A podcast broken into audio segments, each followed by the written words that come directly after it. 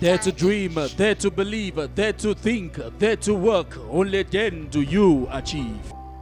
You want to make it in life. You want to be successful.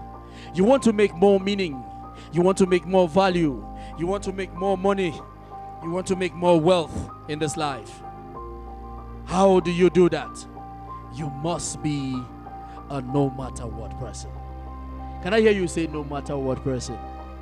You must be a no matter what person in order for you to achieve the unthinkable, to achieve the unimaginable. For you are only limited by your imagination. Whatever you can think of, whatever you can conceive and imagine, you can achieve. You can make it happen. But you must be a no matter what person. You must be a no matter what person.